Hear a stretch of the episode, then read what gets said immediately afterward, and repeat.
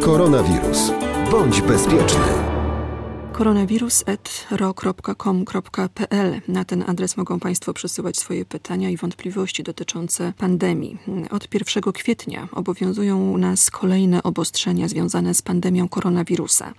Dołączyły one już do tych obowiązujących, a o to, jak mieszkańcy regionu podporządkowują się tym ograniczeniom, pytam rzecznika Komendy Wojewódzkiej Policji młodszego aspiranta Tomasza Markowskiego. Dzień dobry.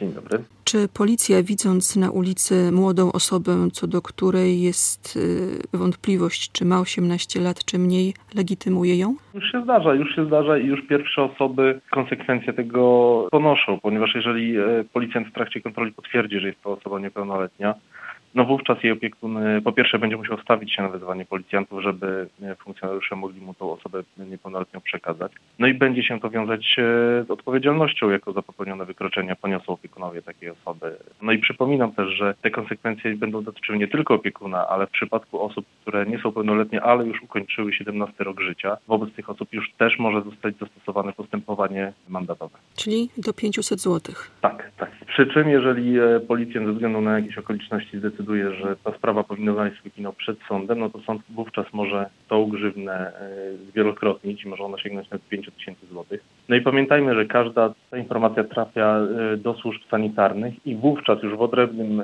postępowaniu kara może wynieść nawet 30 tysięcy a jak policja egzekwuje nakaz zamknięcia parków? Czy to w ogóle jest możliwe? Na podstawie analiz przeprowadzonych m.in. przez nas takie miejsca zostały wyłączone z użytkowania, objęte nadzorem m.in. przez policjantów. Tam policjanci będą ten zakaz egzekwować, przypominać i pouczać o nim mieszkańców, także wyciągać odpowiednie konsekwencje. Mogą być to mandaty, wnioski do sądu czy informacje przekazywane na inspekcję. Czy policja odbiera telefony z sygnałami od y, ludzi łamania ograniczeń tak, i pamiętajmy, że takie sygnały przekazywane do nas to nie jest jak forma donosicielstwa czy kablowania. E, one dotyczą przede wszystkim grupowania się innych osób, czy też osób, które nie stosują się do zasad zastosowanego wobec nich e, kwarantanny. Każdy taki sygnał mieszkańców jest ważny jest przez nas weryfikowany. A czy więcej jest interwencji związanych z niebieską kartą lub po prostu zgłoszeń o przemocy domowej, jeśli ktoś tej niebieskiej karty nie ma? Tak jak w całym kraju, tak też e, na Warmii i Mazurach zauważamy spadek e, ogólnej liczby interwencji związanych e, ze zdarzeniami o charakterze kryminalnym, ale również jeśli chodzi o interwencje domowe. W porównaniu do roku ubiegłego za wybrany analogiczny okres odnotowaliśmy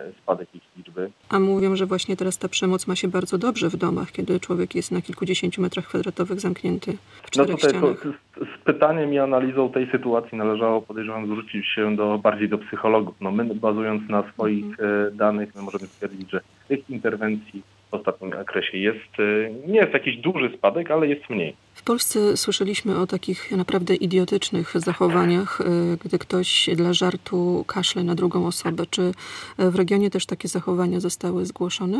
No niestety tak. Niestety e, spotykamy się z takimi, no trzeba powiedzieć wprost, idiotycznymi zachowaniami. No, co, co cieszy to to, że większość, e, zdecydowana większość mieszkańców naszego regionu współpracuje z nami. No ale niestety kilka dni temu 34-latek Zolecka wykrzykiwał na łódzkim dworcu, że ma koronawirusa. Był agresywny wobec innych osób e, czekających na autobus. No gdy przyjechali policjanci, to przyznał szybko, że skłamał, a jego słowa miały być tylko takim żartem. Wyjątkową głupotą wykazał się też pewien 33-latek ze Szczytna, który, jak twierdził, również dla żartu zadzwonił na pogotowie ratunkowe, informując, że jego brat e, odbywający kwarantannę pilnie potrzebuje pomocy medycznej, co też okazało się nieprawdą. Wiele osób robi wiosenne porządki na działkach. Czy policja traktuje to jako łamanie ograniczeń w poruszaniu się? Czy można pójść na działkę i popielić grządki? Tereny ogródków działkowych e, to nie są miejsca publiczne, to są najczęściej nasze prywatne własności. No i mamy prawo przybywać, ale jeżeli musimy się tam wybrać, aby wykonać e, niezbędne, i tutaj podkreślam, niezbędne prace, e, to zróbmy to tak, aby wykonać je jak najszybciej. To nie jest czas na rekreację i na relaks na terenie ogródków działkowych. Dostosowujmy swoje zachowanie.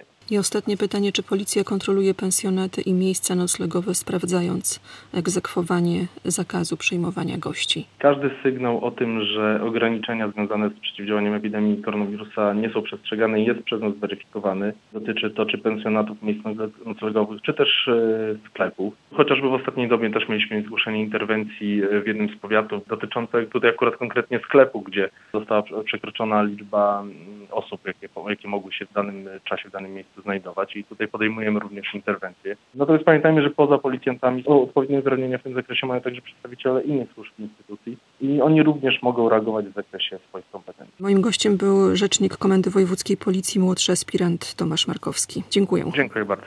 Koronawirus. Bądź bezpieczny.